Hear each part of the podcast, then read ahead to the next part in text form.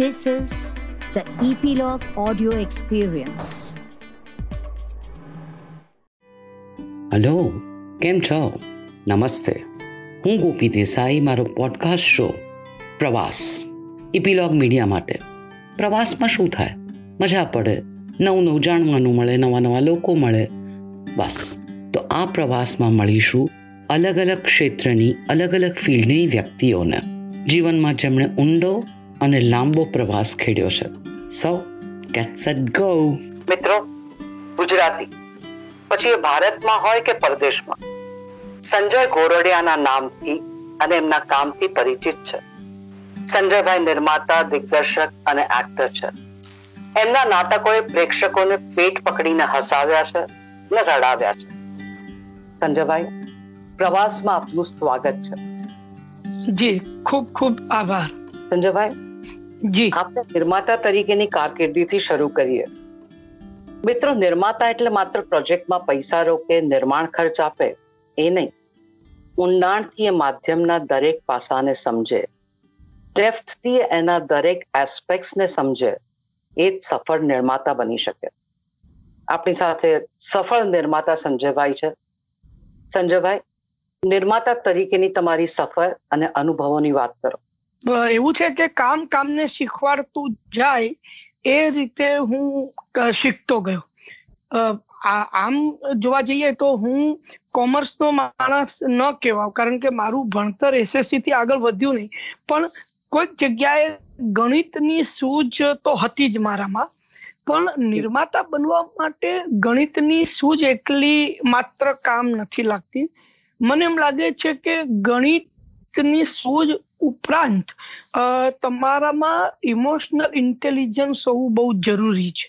તમે શું ખાશો એની ચિંતા તો તમારે કરવાની જ હોય પણ સાથે બીજો પણ કઈ રીતે ખાશે અને શું ખાશે એનો વિચાર તમારે પહેલા કરવાનો હોય.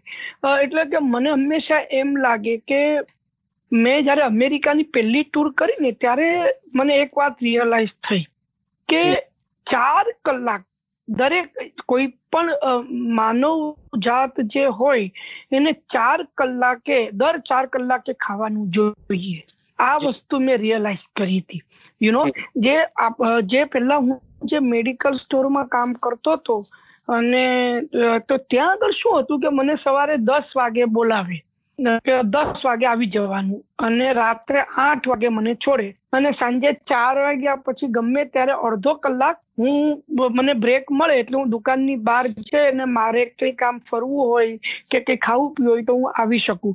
હવે મને એમ થાય કે હું દસ વાગે હું સવારે જવા માટે હું મારા ઘરેથી સાડા નવ વાગે નીકળું અને પછી હું જો ચાર વાગે ખાવા ભેગો થાવ તો એ કેમ ચાલે? પણ એ વખતના મારા એટલે મેં ફક્ત એક જણ સાથે કામ ઘણી અલગ અલગ દવાની દુકાનમાં કામ કર્યું છે મેં. અને મેં ક્યારેય પણ કોઈ પણ દુકાનદારને એટલે મારા જે દુકાનના જે શેઠ હતા એને ક્યારે પણ મેં એવું વિચારતા નથી જો કે આજ સવારે સાડા નવ નો નીકળ્યો છે તો એ સુધી એને કંઈ ખાધું કેમ નથી? અને એ કેમ જો એ એ જો નહીં ખાય તો એનું શું થાય? એવું અને એ તો મારી ઉંમર વીસ વર્ષની ઉંમર જુવાનીમાં માણસને ભૂખ પણ કેટલી લાગતી હોય. હવે. ખોરાક આપણો બધાનો ઓછો થઈ ગયો છે. જેમ જેમ ઉંમર વધે કે ખોરાક ઓછો થતો જાય, બાકી એમાં તે વખતે તો કેવું કેવું તમને ભૂખ લાગતી હોય. એટલે આ બધી વસ્તુઓ મેં મારા, હું જ્યારે નિર્માતા બન્યો ને, ત્યારે મેં કામે લગાડી. અને ફક્ત ખાવાની બાબત નથી, દરેકે દરેક બાબત. જો કલાકાર કે બેકસ્ટેજ વાળો કે લાઇટ ઓપરેટર કે મ્યુઝિક ઓપરેટર કે રાઇટર કે ડિરેક્ટર એ જો ખુશ હશે એ જો પોઝિટિવ હશે પ્રોજેક્ટ માટે તો જ તમારો પ્રોજેક્ટ સારો બનશે અને એના માટે એ લોકોને એક કન્ડ્યુસિવ ઓફર કન્ડ્યુસિવ એટમોસ્ફિયર આપવું બહુ જરૂરી બની જતું હોય છે એટલે મેં સૌથી વધારે મેં ધ્યાન આપ્યું એના ઉપર. હું તમને ગુજરાતી રંગભૂમિની થોડીક વાતો કરું ઓગણીસો એસી ના દશકની. તો એ વખતે જે નાટકો બનતા ને એમાં નિર્માતા ખાલી એક રિહર્સલની રૂમ બુક કરી આપે અને ચાર પાંચ કલાકના રિહર્સલ સેશનમાં એક એક ચા લોકોને પીવડાવે એ સિવાય કઈ નહીં. અને ત્યારે છે ને તે કોઈ પણ નાટકની પ્રોપર્ટીઝ હોય, કે કોસ્ચ્યુમ હોય, કે સેટ હોય, કે એના વિશે કોઈ પેલા બધું પ્લાનિંગ કરી રાખ્યું હોય, પણ એ, એમાં કોઈ ઇન્વેસ્ટમેન્ટ ન કરે.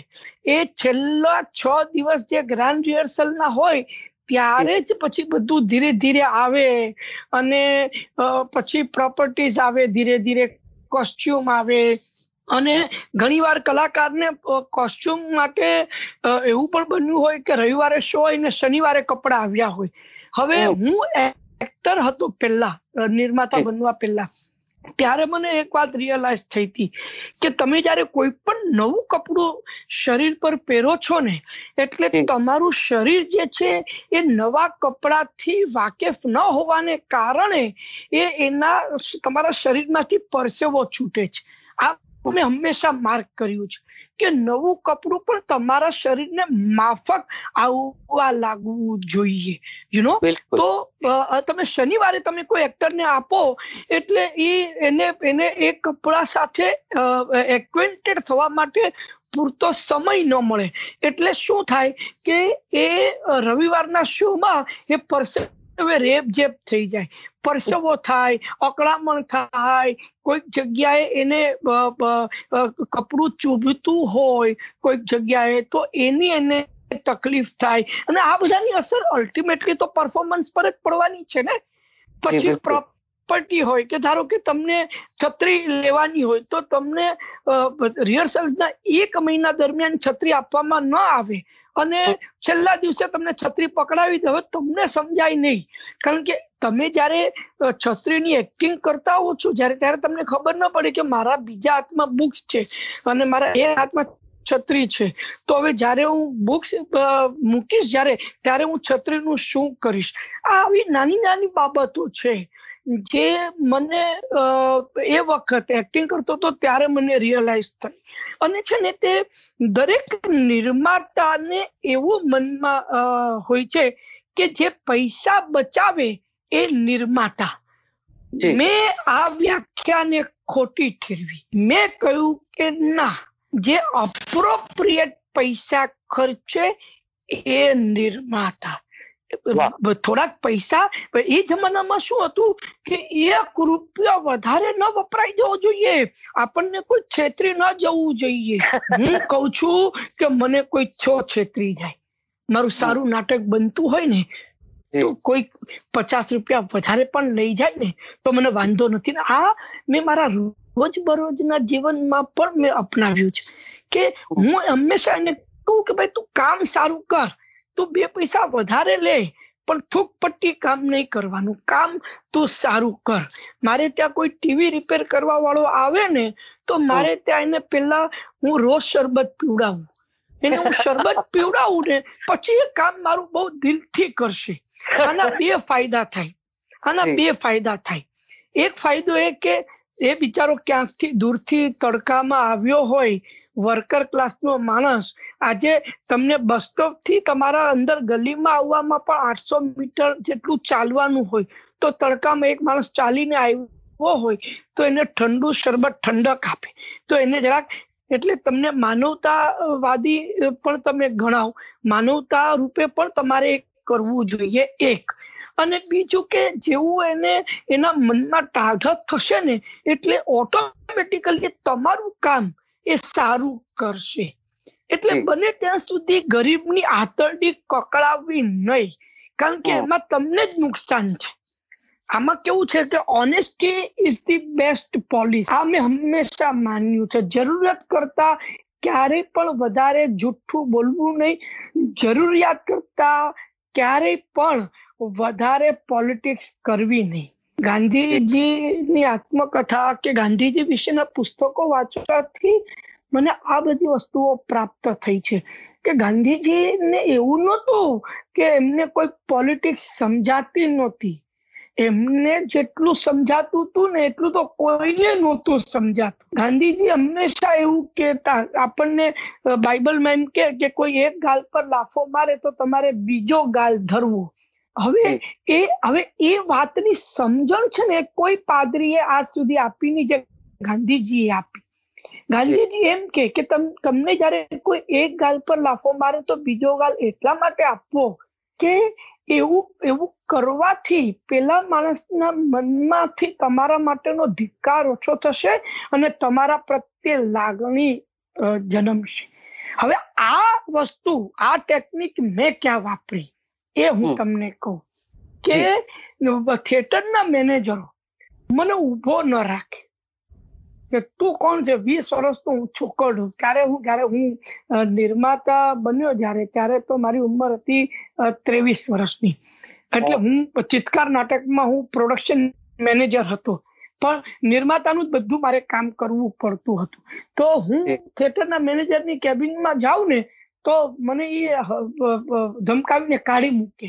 એટલે હું બીજા દિવસે પણ એટલું જ હસતું મોઢું રાખીને અને અહીંયા એક વસ્તુ યાદ રાખવાની કે હસતું મોઢું રાખવું એક વાત છે અને ખરેખર તમારે તમારું હાસ્ય તમારે એ એ વ્યક્તિ સમક્ષ વરસાવવું એ બીજી વાત છે. હંમેશા તમારે you have to mean that thing તમારી વસ્તુને માનવી પડે કે નહીં હું એ માણસ ભલે મને ધિકાર પણ હું તો આને પ્રેમ જ કરીશ.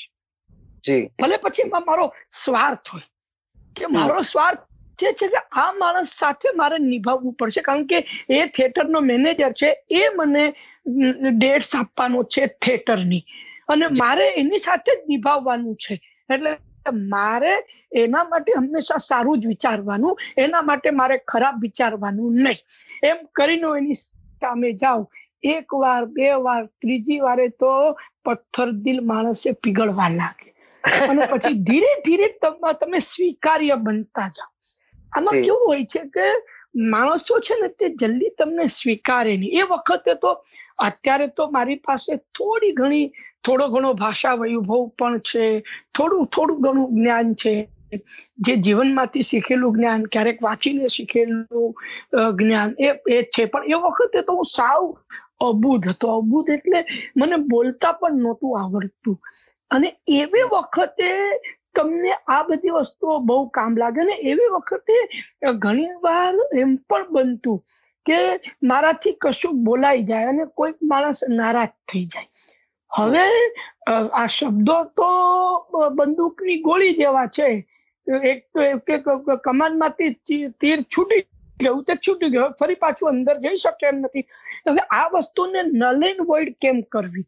તો અગેન હું મારા એક્ટથી. હું કોઈકના ઘરે જાઉં તો એમના માટે કંઈક બહારથી કંઈક સારું ખાવાનું લઈને જાઉં. પણ એ ખૂબ જ નાની વસ્તુ હોય પણ એ સામેવાળો માણસ બહુ ખુશ થઈ જાય એક કરવાથી કે જો હા મારા માટે કંઈક લઈ આવ્યું. કદાચ બહુ મોટો માણસ હોય તો કદાચ તમે માવા કેક લઈ ગયા હોય તો એ સીધો તમારા ગયા પછી કચરા ટોપલીમાં એ નાખશે. પણ કંઈક લઈ આવ્યો છે ને આ માણસ એની એટલી કદર એના મગજના કોઈ ખૂણામાં રહેશે રહેશે અને રહેશે એટલે આ બધી છે ને તે ટેકનિક છે. અને આ બધી ટેકનિક શબ્દ હું ભલે વાપરતો હોઉં પણ તમારે આ આ વસ્તુ ખરેખર તમારે એ કરતા પહેલા તમારે બનવું પડે. તમારામાં એ કરુણા ઉત્પન્ન થવી જોઈએ. જેથી કરુણા વગર તમે કોઈ ક્યારેય પણ કોમેડી નથી કરી શકતા કરુણા વગર તમે ક્યારેય કોઈ ધંધો નથી કરી શકતા. કરુણા તમે આટલા મોટા મોટા માણસો તમે જુઓ ધીરુભાઈ અંબાણી જુઓ કે રતન ટાટા જુઓ કે અદી ગોદરેજ જુઓ એ લોકો માણસો પર વિશ્વાસ રાખે. બિલકુલ. વ્યક્તિ ઉપર વિશ્વાસ રાખવો બહુ જરૂરી છે. અને તમે સો માણસો પર વિશ્વાસ કરશો તેમાંથી પાંચ માણસો તમારો વિશ્વાસઘાત કરશે જ. પણ તો પણ તમારે બીજા તમારે તમારો તમારી વિશ્વાસ કરવાની તમારી જે ઈચ્છા શક્તિ જે છે એના ઉપર રોક નહીં લગાડવાની. તમારે તમારે ઊંઘતા ભલે નથી રહેવાનું. હું એવું નથી કહેતો કે બીજાના ભરોસે મૂકીને સુઈ જાઓ. ના, તમારે ઓવરઓલ નજર રાખવાની છે, પણ સામેવાળી વ્યક્તિ પર વિશ્વાસ અને મારી જે શરૂઆતની મારી નબળાઈ એવી હતી કે મને બીજા લોકો પાસે કામ કઢાવતા નહોતું આવડતું. એટલે દરેક જગ્યાએ મારે જ મરવા જવું પડતું. એ મને આવડતું હતું ધીરે ધીરે ધીરે ધીરે પણ પછી મેં મારી જાતને મેં ધીરે ધીરે ઓટો સજેસ્ટ કરી હવે આ ઓટો સજેશન જે છે એ પણ મેં કોઈ જગ્યાએ વાંચ્યું તો ને મેં એને મારા જીવનમાં બહુ સરસ રીતે મેં એની અમલ બજવણી કરી છે. ઓટો સજેશન એટલે કે તમારે તમારા મગજને સતત કહે રાખવાનું કે તારે તું મૂર્ખો છે તે તે આજે આ ભૂલ કરી. હું રોજ રાત્રે સૂતી વખતે આજે પણ આખો દિવસ મેં જે વિતાવ્યો હોય ને આખા દિવસમાં મેં જે મેં શું શું કર્યું એને એક વખત વાગોળી લેતો હોઉં છું.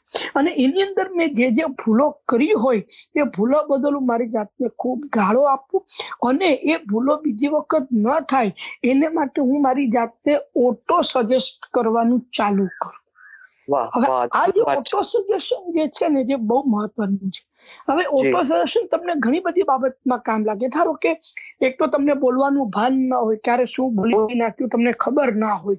અત્યારે મારાથી એવું હવે બહુ ઓછું થાય છે અથવા તો થતું જ નથી. પણ એ વખતે બહુ થતું હતું. મેં મારી જાતને ટપારી ટપારીને ઓટો સજેસ્ટ કરી કરીને મેં એ મારામાં એ બધા પરિવર્તનો આણ્યા છે. તમે ધારો કે તમને તમને દારૂ પીવાની લત લાગી ગઈ હોય તમને. હંમેશા દારૂ પીવાની શરૂઆત છે ને દેખાદેખીમાં થાય. હા આપણે તો દારૂ પીએ ને શું મને તો બે પેક ત્રણ પેક સુધી તો હું હલું નહીં. ને આવી બધી આપણે ડંફાસો મારતા હોય એમ પણ એ લોકોને ખબર નથી કે દારૂમાં એ ગુણધર્મ ગુણધર્મ તો ન કહેવાય દુર્ગુણ ધર્મ કહેવાય કે દારૂ તમાકુ સિગરેટ માવા આ બધી વસ્તુઓમાં એક દુર્ગુણ છે કે એની તમને ધીરે ધીરે આદત પડે.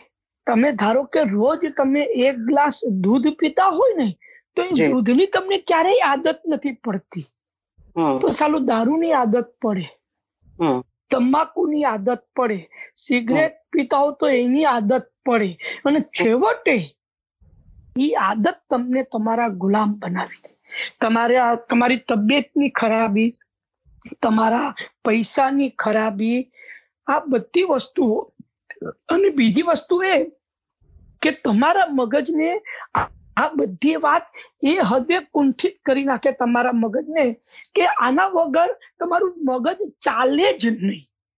હવે આ વસ્તુ ખોટી છે. એટલે એટલે હું હંમેશા મને તમે મને આજે પૂછો તો મને કોઈ જ વાતનું કોઈ જ વસ્તુનું વ્યસન નથી. સિગરેટ કે તમાકુ તો મેં ક્યારેય ચાખ્યું પણ નથી. મને આજે કોઈ મોટા મોટો ફિલ્મ મેકર આવીને એમ કે કે એક ફિલ્મમાં બહુ મહત્વનો રોલ છે પણ એમાં એ વ્યક્તિ ચેઇન સ્મોકર છે તો હું એ રોલ છોડી દઉં.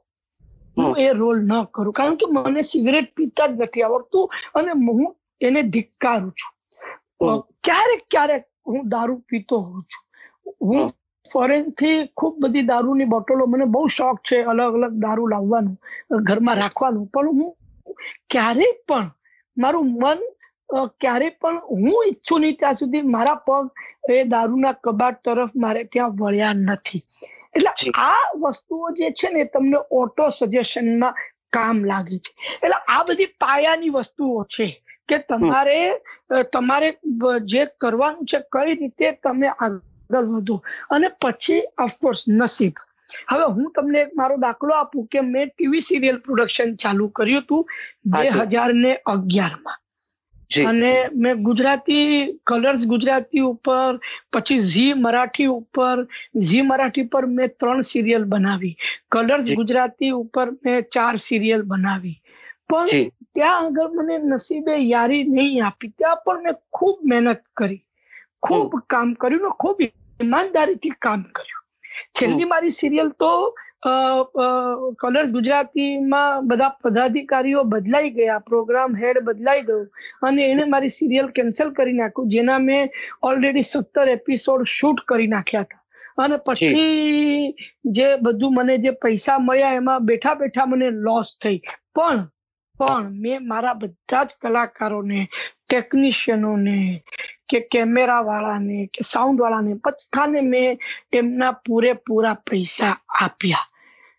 પછી આ ક્વોલિટી જે છે આ આ આ કઈ કઈ પૈસા એ લોકોને આપીને મેં કોઈના ઉપર ઉપકાર નથી કર્યો. ઉપકાર મેં મારી જાત ઉપર કર્યો છે. એટલે. ઘણીવાર એવું પણ બને કે તમે આ બધી વસ્તુઓ અપ્લાય કર્યા પછી પણ તમને સફળતા ન મળે એવું કદાચ બને. પણ આ હશે આ આ આ બધી વસ્તુઓ જો તમારી પાસે હશે ને તો તમે જે કામ કરવા જઈ રહ્યા છો જેમાં તમને થોડી ઘણી નસીબે યારી આપીને તો તમને ટોચે પહોંચી જતા કોઈ નહીં રોકે. જી. સંજયભાઈ ગોપીબેન નાટકની વિષય વસ્તુ કેવી રીતે પસંદ કરો? હું છે ને તે પ્રસંગો પ્રધાન નાટકને વધારે મહત્વ આપું છું. કેરેક્ટર પ્રધાન નાટક કરતા. કારણ કે કેરેક્ટર પ્રધાન નાટકમાં છે ને તમારું અવલંબન એક્ટરો ઉપર બહુ વધી જતું હોય છે. કે જો અગર તમને કોઈ સારો એક્ટર મળી ગયો ને તો એ નાટકને ચાર ચાંદ લગાડી દેશે. કારણ કે ચરિત્ર પ્રધાન નાટક છે. એ એક્ટર કેવું પાત્ર ભજવે છે, કેટલું સરસ રીતે ભજવે છે ને એના ઉપર નાટકનો આધાર હોય. અને પછી જ્યારે એ એક્ટર આવીને તમને એમ કે ભાઈ મારે તો શૂટિંગમાં જવાનું છે ને, એક મહિનો મારે હવે શૂટિંગ કરવાનું છે ને, હું નહીં કરી શકું.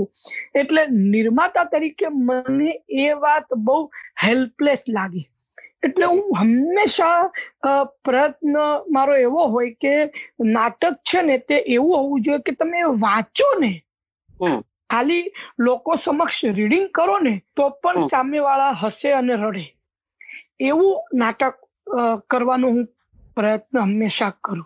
અને ક્યારેય પણ કોઈ પણ એક્ટર કે ડિરેક્ટર કે રાઇટરના દબાવમાં ન આવી જાઓ હું એવું બને કે ક્યારેક તમે એવું ન કરતા તમે પછી કોઈક બીજા એક્ટરને લઈ લો ને તમારું નાટક ફ્લોપ થઈ જાય તો છો ફ્લોપ થઈ જાય. પણ હું કોઈ દિવસ પણ એ પ્રકારનો સંદેશો મારા તરફથી ન જવા દઉં કે તારા વગર મને ચાલે એમ નથી. એટ ધ સેમ ટાઈમ એ મારા એ મારા મતનો હું કોઈ દિવસ ગેરફાયદો પણ ન ઉપાડું. પણ ક્યારેય પણ હું હંમેશા મારો પ્રયત્ન એવો હોય કે કંઈ પણ કરીને હું છે તે પ્રયત્ન હું એવો કરું કે હું એ વ્યક્તિને રિપ્લેસ કરી શકું. હું તમને એક દાખલો આપું. એ દાખલો આપું ને એ પહેલા આગળની જે આપણે વાત કરી હતી ને ગોપીબેન એના એની વાત ઉપર હું આવું કે આપણે મેં તમારી સાથે નાટક કર્યું હતું ભારતીબેન ભૂલા પડ્યા. એમાં. તમે મુખ્ય ભૂમિકા ભજવી હતી તો આઈ થિંક શરૂ પહેલો પહેલા બીજા શોમાં જ શરૂઆતના શોમાં તમારે આપણે અમદાવાદ ભારતી વિદ્યા ભવનમાં તો આપણે કોમ્પિટિશનમાં જવાનું હતું. અને કોમ્પિટિશનમાં હા કોમ્પિટિશનમાં આપણને કે એવા પૈસા તો મળવાના નહોતા. પણ પછી જ્યારે તમે રાત્રે તમે લોકો નીકળવાના હતા ને ત્યારે મેં એ ભારતીય વિદ્યા ભવનના સંચાલકોને ફોન કરીને કહ્યું કે આ લોકોની રહેવાની વ્યવસ્થા તમે ક્યાં કરી છે? તો કે કે નહીં અમે છે ને એક મોટો આમ હોલ રાખ્યો છે ત્યાં બધા ગાદલા પાથરી દીધા છે. આટલું બોલે મૂકું તું ફોન મૂક હું મારી વ્યવસ્થા કરી લઈશ. કારણ કે. એ વખતે મને તો પૈસા મળવાના જ નહોતા પણ જો તમારા લોકોની સગવડ હું નહીં સાચું તો મારા આગળના શો સફળ થશે? મારું આગળનું નાટક સફળ થશે? કોમ્પિટિશનમાં જવાનો આગ્રહ મારો હતો. તમારા લોકોનો નહોતો ને. જો કે તમારા લોકોનો એક્ટરોનો પણ હોય તો પણ જે. સ્ટાન્ડર્ડ જે પ્રમાણે નક્કી થયું હોય દરેક કલાકાર સાથે એ પ્રકારની સગવડો આપવા માટે હું બંધાયેલો છું. પછી એમાં ભલે મને નુકસાન થઈ જાય. તો આ વસ્તુ મેં તમારી સાથે જ મેં એ ઇમ્પ્લિમેન્ટ કરી છે ને આવું ઘણા બધા નાટકોમાં મેં એવું કર્યું છે. એટલે એ આપણે જે અગાઉની વાતનું આપણે અનુસંધાન હતું. અને તમારો આની પછીનો સવાલ શું હતો? ના પણ હું આમાં કંઈ એડ કરવા માંગીશ કે જી. ભારતીય ભૂલા પડ્યામાં અમે અમદાવાદ જઈને આવ્યા એક શો કરીને આવ્યા. ખરેખર અમને ખબર નહોતી કે આ વ્યવસ્થા તમે ગોઠવી છે. મિત્રો આ નિર્માતાની ખૂબી છે. અને હું કહી શકું કે આ નાટક જે મેં કર્યું હતું ભારતીબેન ભૂલા પડ્યા નિર્માતા તરીકે સંજયભાઈ એમની ટીમને ટેકનિશિયન બેકસ્ટેજ એક્ટર્સ બધાને હથેલી પર રાખે છે.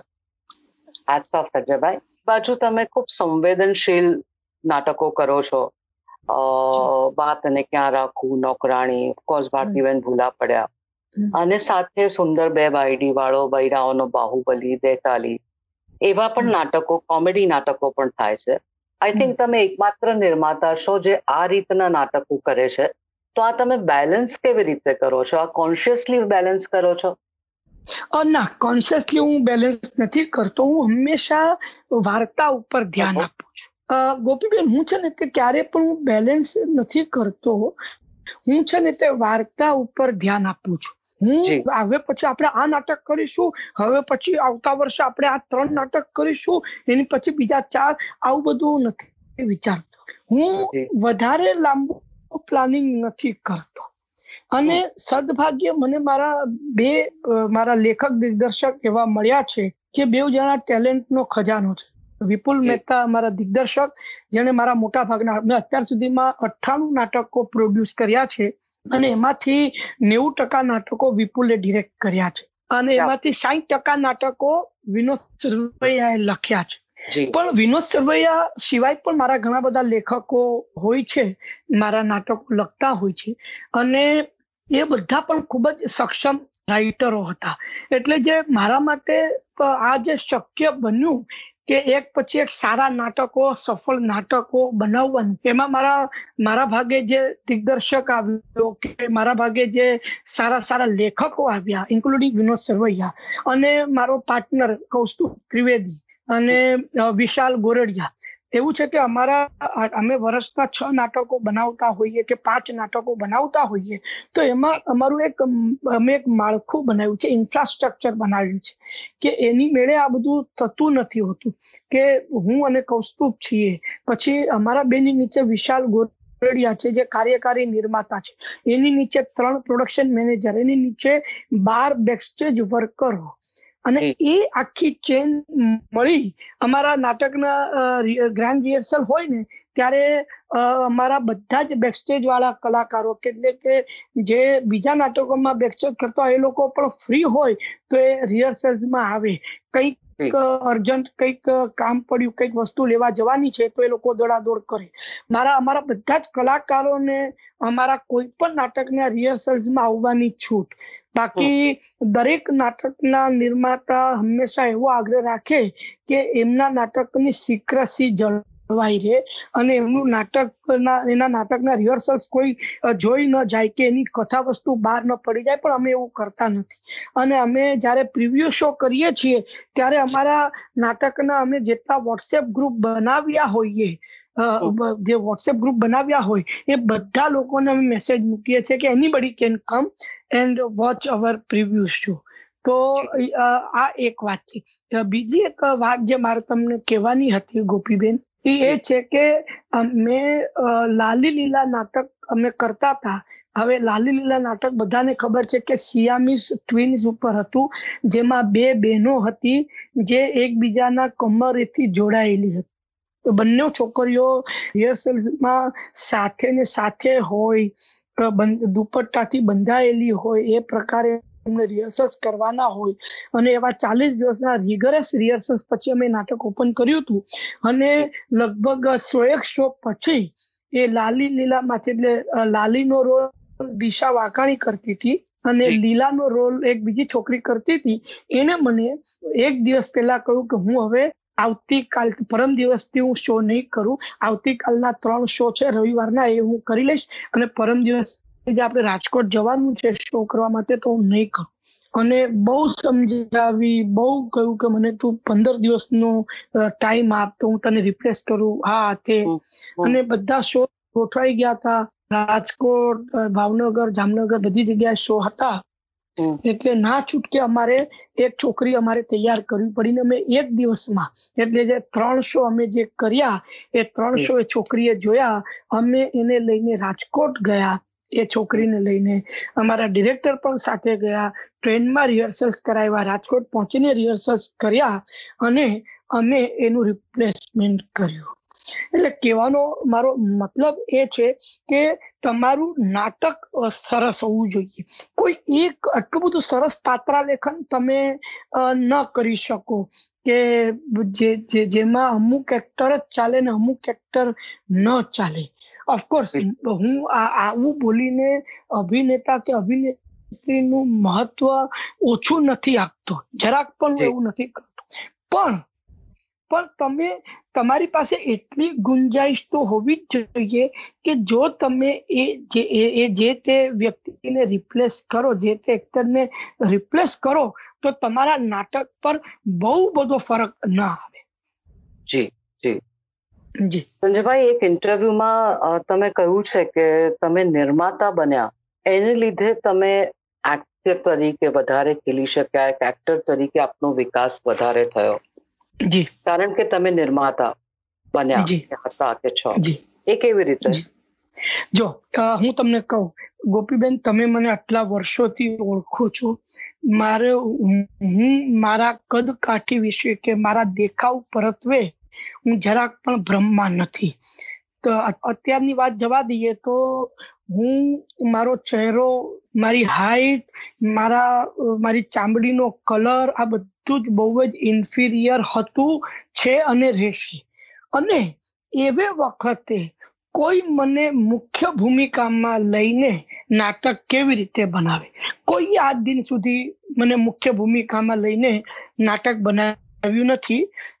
એક નિર્માતા હતા એટલે એક નિર્માતાઓનું ગ્રુપ હતું. કિરણ ભટ્ટ છે પ્રકાશ કાપડિયા રાજુ જોશી આ બધાએ મળીને એક કંપની બનાવી હતી. એમાં ફતેચંદનું ફોલેકુ નામનું નાટક કરવાનું નક્કી કર્યું હતું ને એમાં એ લોકોએ મને મુખ્ય ભૂમિકા આપી હતી. આ સિવાય મને દરેક દરેકે દરેક નિર્માતાએ હંમેશા મને કર્ટન કોમેડિયનની જ ભૂમિકા આપી છે કે બે સીન છે. જોક મારવાના, હસાવીને જતા રહેવાનું, પછી અમારા સિરિયસ સીન ચાલશે. અને આફ્ટર અ પોઈન્ટ મને એમ થયું કે આ યોગ્ય નથી. આ મારી ઇમેજ જે છે એ નિર્માતા તરીકે મારી ઇમેજ અત્યારે એટલી બધી વધી સારી થઈ ગઈ છે કે મારે હવે આવા ચિરકુટ રોલ કરીને મારે મારી ઇમેજ ખરાબ નથી કરવી. એટલે મેં નક્કી કર્યું કે હવે પછી હું નાટકોમાં એક્ટિંગ નહીં કરું. હા, મારા પ્રોડક્શનમાં જરૂરત પડે તો હું બેકસ્ટેજનું કામ પણ કરવા તૈયાર છું. પણ મારા નિર્માતાને સર્વાઈવ કરવા માટે એ થતું હોય તો વાંધો નથી. બાકી મારે હવે નાના નાના રોલ નથી કરવા. અને પછી હું જ્યારે પણ વિપુલની પાસે કોઈ સ્ક્રિપ્ટ લઈને જાઉં કે કંઈક કહું એટલે વિપુલ કે યાર આમાં આ એક્ટર હોય તો મજા આવી જાય આમાં પેલો એક્ટર હોય તો મજા આવી જાય. તો મને છગન મગન તારા છાપરે લગન નાટકની વાર્તા સૂજી. અને વાર્તા મને ખૂબ ગમી અને હું વિપુલ પાસે લઈને ગયો. વિપુલે કહ્યું કે વાર્તા બહુ સરસ છે પણ આ કરશે કોણ? આવો આવો રોલ. મેં કીધું હું કરીશ. અને એ વખતે વિપુલ મને ના નહીં પાડી શક્યો કારણ કે એ વખતે હું ઓલરેડી સફળ નિર્માતા બની ચૂક્યો હતો. અને વિપુલ સફળ દિગ્દર્શક મારા નિર્માણ હેઠળના નાટકમાં બન્યો હતો જલસા કરો જયંતીલાલ.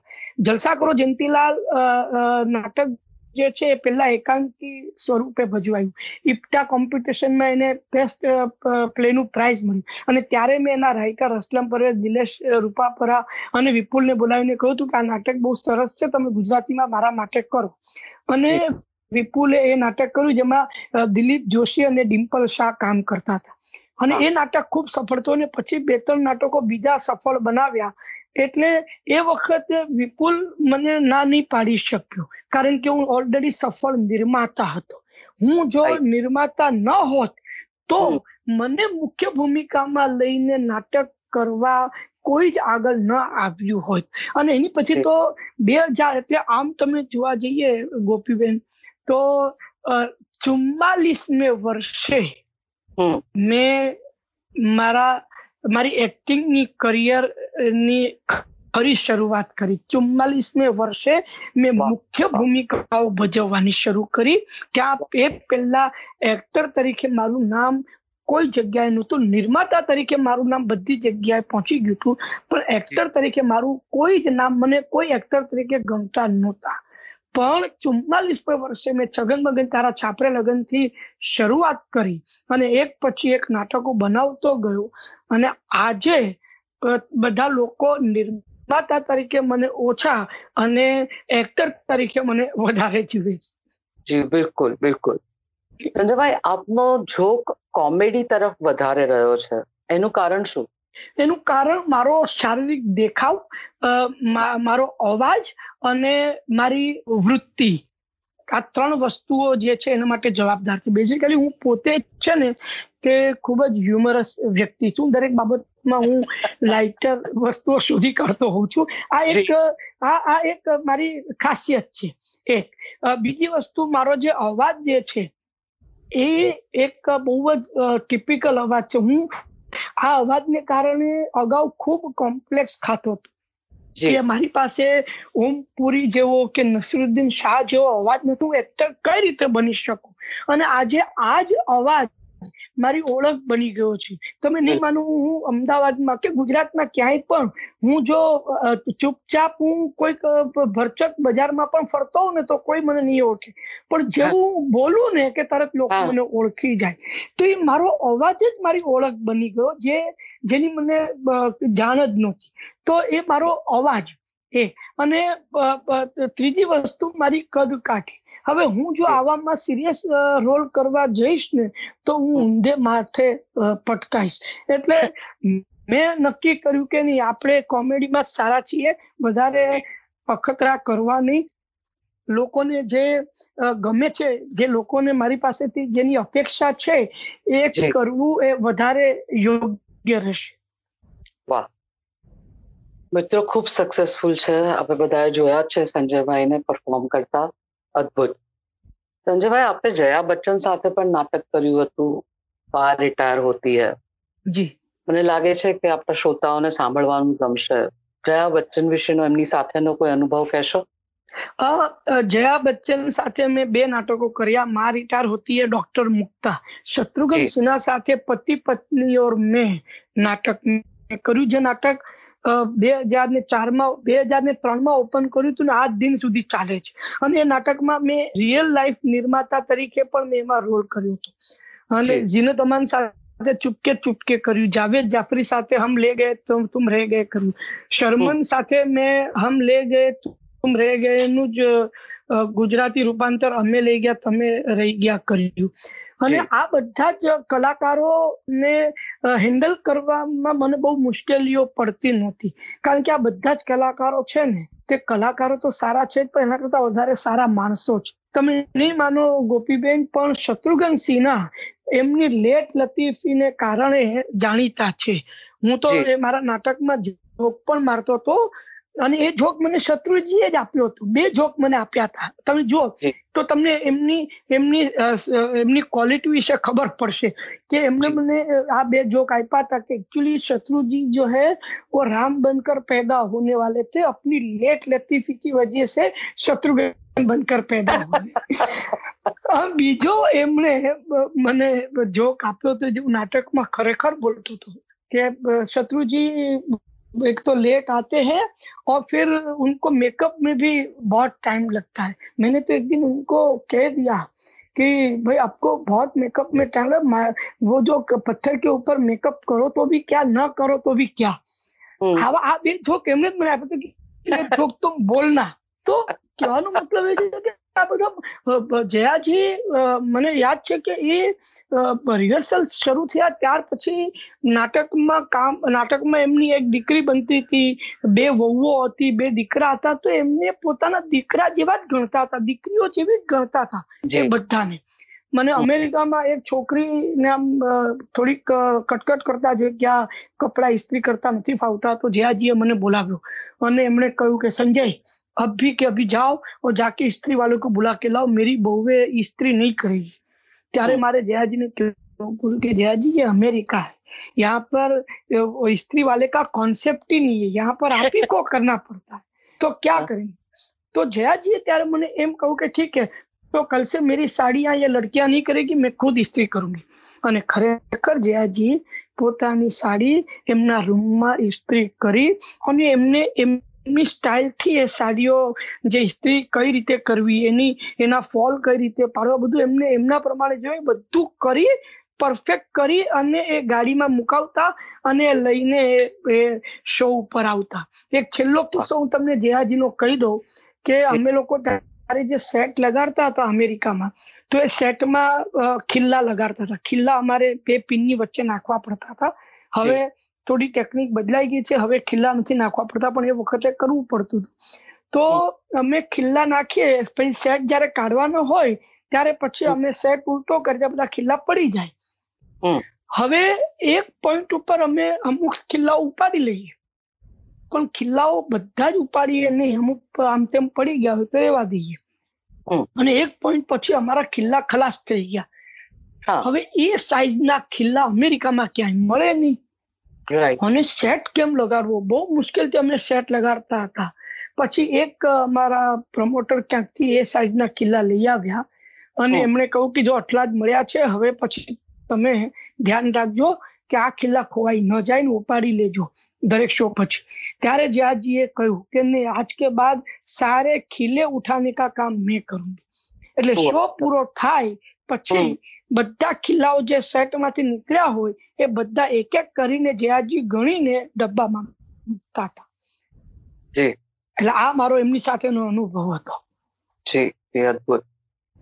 સંજયભાઈ તમે ખૂબ મહેનત ખૂબ પરિશ્રમ અથાગ પરિશ્રમ પછી તમને સફળતા મળી છે.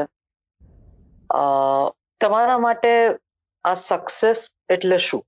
તમને મળેલ આ સક્સેસ આ સફળતાને તમે કેવી રીતે જુઓ છો? તમે એકલા સફળ થાવ એ એને સફળતા ન કહેવાય. તમારી સાથેના બધા જ સફળ થાય. પોતપોતાની રીતે. એને ખરી સફળતા કહેવાય.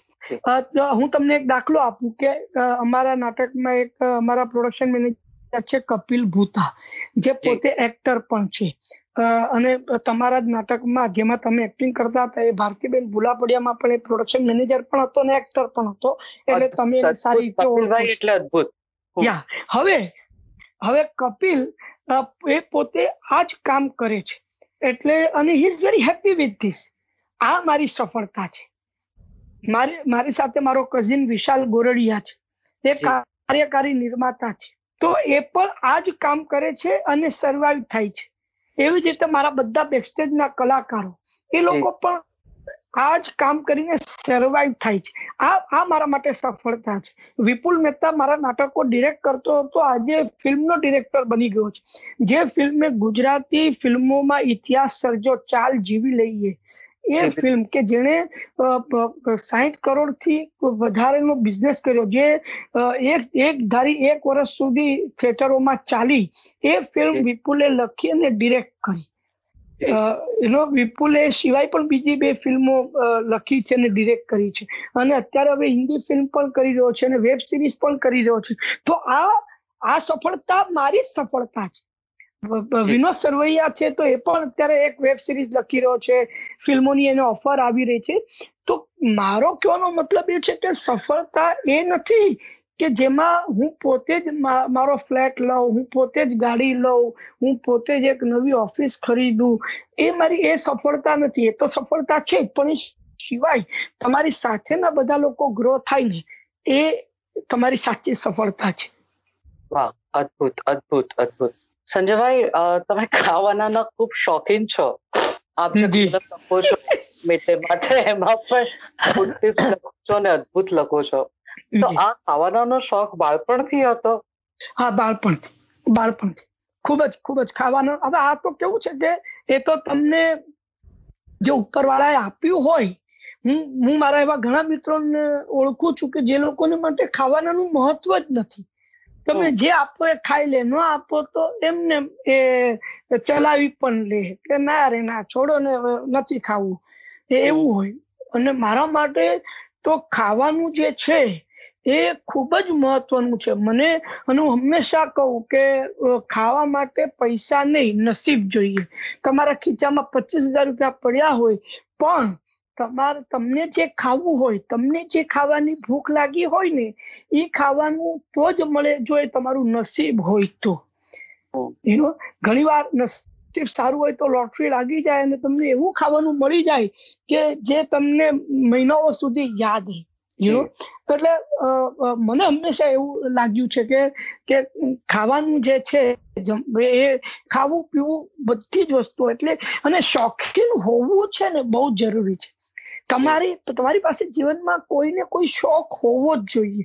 અને એ શોખ પાછળ જો તમે પૈસા ખર્ચો ને થોડાક તમારી હેસિયત કરતા થોડા વધારે પણ ખર્ચાઈ જાય ને એ શોખ માટે તો પણ વાંધો નહીં. કારણ કે તમે તમારા એ શોખ માટે પૈસા ખર્ચ્યા છે. જી જી જી. તમે જાતે રસોઈ બનાવો છો? ક્યારેક ક્યારેક. બહુ નથી બનાવતો પણ ક્યારેક ક્યારેક. હમણાં લોકડાઉન ને કારણે મને રસોઈ બનાવવા બનાવવા માટે આમ એક વાર મોકો મળ્યો પણ આમ રસોઈ બનાવવાનું મને અ, જન્મ નથી પેશન નથી મને. પણ હું મારા કુકને એમ કહી શકું કે તું છે ને તે થેપલા બનાવે ને તો તું આવું કરજે આમ કરજે. હવે આપણા જે કુક હોય છે મુંબઈમાં બધા મોસ્ટલી રાજસ્થાની હોય છે. એ લોકોને ગુજરાતી થેપલા જે આપણે કાઠિયાવાડીમાં કહીએ ઢેબરા એ ઢેબરા બનાવવાની એ લોકોને આવડત જ નથી. એ તમારે કેવું પડે કે આટલો ચણાનો લોટ લે આટલો ઘઉંનો લોટ લે આટલો બાજરીનો લોટ લે મેથી રાત્રે પલાળી રાખી છે એમાં નાખ You એ એ વસ્તુ એટલે એ બધી સૂચનાઓ હું એને હંમેશા આપું. એને એને આપણું એને આપણી લચકો દાળ બનાવ બનાવનો કોન્સેપ્ટ જ ખબર નથી. એને હું કહું તો એ પેલી આપણી દાળ જે હોય એમાં બસ ફક્ત વઘાર નહીં મીઠું અને ગોળ નાખી દે એટલે કે એને એમ થાય કે ગાળ કે નહીં ભાઈ એમ નથી. એ લચકો ગાળની દાળની એક અલગ મજા છે. જરાક સેજ કાચી હોય દાળ કે ઈ જે દાળ દેખાય તમને એકરસ ન થાય એને લસકો દાળ કહેવાય. હા. અને દાણો તો હોય. એક્ઝેક્ટલી અને ઈ જે વાત છે કે ભાત જે છે મને હંમેશા ભાત પેલો હાથમાં ચીટકી જાય ને એવો જ ભાવે. હા. અને કે જે ઈ ભાત પછી એ અચાવે એની મજા ક્યારેય તમને બાસમતીમાં આવે જ નહીં તમને. એટલે થોડુંક ઓછું હવે હવે તો એવું થઈ ગયું છે કે બાસમતી સસ્તું છે અને અને કણકી ચોખા કે એ એ એ બધા એ બધું મોંઘું થઈ ગયું છે હવે ઉલટું થઈ ગયું છે. કારણ કે હવે બધા અને કારણ કે ખેડૂતોને ખબર પડી ગઈ કે લોકો બાસમતી ખાય છે એટલે એ લોકો બાસમતી ઉગાડે છે. અને એ લોકો બીજા ચોખા ઉગાડતા જ નથી. પણ બાકી જે. બીજા ચોખાઓમાં જે મીઠાશ છે એ બાસમતીમાં જ નથી હોતી. એટલે એ એ વસ્તુ મારે મારા કુકને શીખડાવવી પડે. ખીચું બનાવવાનું તો એને ખબર ના હોય કે ખીચું કેવી રીતે બનાવાય કે તો એ તો હું એને કહું કે આમ ને આમ બનાવ આમ ને આમ બનાવ આટલું કર આમ કર. ચા ચા જે છે એ ચા ઉકાળી અને દૂધ નાખ્યું એનાથી ચા નથી બનતી. મારે ત્યાં ચા હું અદરક જે છે એને છીણીને એને કહું કે નાખ અને પછી એમાં મસાલો નાખ. મસાલો મારા કાકાની દુકાનથી આવે છે. ઘરે પીસેલો ચાનો મસાલો. હું બહારનો બીજા પેક મસાલા હું વાપરતો નથી. તો એ મસાલો જે ચાનો આવે એ હું નાખવાનું કહું. અને એને કહું કે પેલા ઉકાળાને થોડાક થોડોક વખત. અને પછી એમાં ચાની પત્તી નાખ. અને પછી એને ઉતારી લે અને ઉપરથી દૂધ નાખ. હવે આ બધી વસ્તુઓ હું એને હું કરવા ન જાઉં પણ હું એને કેતો હોઉં ખરો. બરાબર. દિગ્દર્શન તમારું હોય. એને આપણે બેક સીટ ડ્રાઇવિંગ કહીએ છીએ પણ એ ફક્ત રસોઈમાં જ હોય છે બીજા બધામાં નહીં. જી. સારું. આ જે મુકામ પર તમે પહોંચ્યા છો અહીંયાથી હવે તમારો કોઈ રોલ મોડલ તમારો ગોલ શું? અને મારો ગોલ જે છે ને એ મેં હું ક્યારે પણ ગોલ નથી બનાવતો કારણ કે હું જ્યારે પણ મેં ગોલ સ્થાપ્યો છે ને ત્યારે. એમાં હું હંમેશા નિષ્ફળ ગયો છું. એક વાત. બીજી વસ્તુ એ છે કે ગોલ કહો કે સપના કહો એ ક્યારેય પણ હું કોઈને મારા સપના કે મારો ગોલ કહેતો નથી. ક્યારેય પણ અને કહેવાનું કહેવાનું એ જયારે પૂરું થાય ને પછી તમારે કહેવાનું કે આ મારું સપનું હતું. પણ. બાકી અત્યારે હું બહુ દૂરનું નથી જોઈ રહ્યો. હું અત્યારે સંજય ગોરડિયા એક્ટરની જે પોઝિશન જે છે એને હું કોન્સોલિડેટ કરવામાં પડ્યો છું. અને દિગ્દર્શક સંજય ગોરડિયા કે જેમાં મારે ત્યાં વિપુલ મહેતા જ દિગ્દર્શક છે અને એ જ રહેશે. પણ જે. નાટકમાં હું એક્ટિંગ કરતો હોઉં એ નાટકનું દિગ્દર્શન મારે કરવું એવું મને લાગ્યું એટલે મેં શરૂ કર્યું છે. તો હું હવે કઈ રીતે હવે કઈ વાર્તા હું લઉં કે જેમાં વધારે હું સારી રીતે હું બહાર આવી શકું અને લોકોને હસાવી શકું અને વધારે એન્ગેજિંગ રાખી શકું એના હું પ્રયત્નોમાં છું. અને એના માટે હમણાં લોકડાઉનમાં મેં એક બે વાર્તાઓ પણ વિચારી છે. એક બે ફિલ્મો જૂની જોઈને એ બે ફિલ્મોને મિક્સ કરીને કંઈક બનાવીએ કે બધા વિચારો ચાલતા હોય છે. એટલું જ મારું પ્લાનિંગ છે. વધારે લાંબુ પ્લાનિંગ હમણાં મેં કર્યું નથી કારણ કે લોકડાઉન ક્યારે ખુલશે એ આપણને ખબર નથી અને ક્યારે લોકો ઓડિટોરિયમમાં આવતા થશે આપણને ખબર નથી. નાટક વાળાઓ તો કદાચ તૈયાર થઈ પણ જાય પણ લોકો ઓડિટોરિયમ સુધી લાવવાના છે.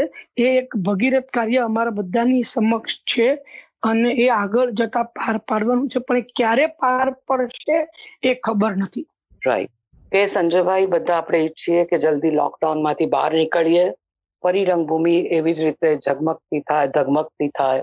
જી. લાઈફ થાય લાઈફ થાય. Thank you so much Sanjaybhai અમારી સાથે વાત કરવા માટે. Thank you thank you Gopiben. Thank you so much મિત્રો ટ્યુનિંગ ઇન કરવા બદલ ખૂબ ખૂબ આભાર. જો આપને એપિસોડ ગમ્યો હોય તો કમેન્ટ કરો રેટ કરો અને સબસ્ક્રાઇબ કરો આપના ફેવરિટ પોડકાસ્ટ એપ ઉપર. લાઈક એપલ પોડકાસ્ટ ઉપર ગૂગલ પોડકાસ્ટ હબ ઉપર cast box Spotify Jio Saavn ઉપર. જેથી you get notified when we come next stay tuned next episode માટે. ત્યાં સુધી આપ સૌ આપનું ધ્યાન રાખો ખુશ રહો મસ્ત રહો. એ મળીએ બક્કા પ્રવાસમાં.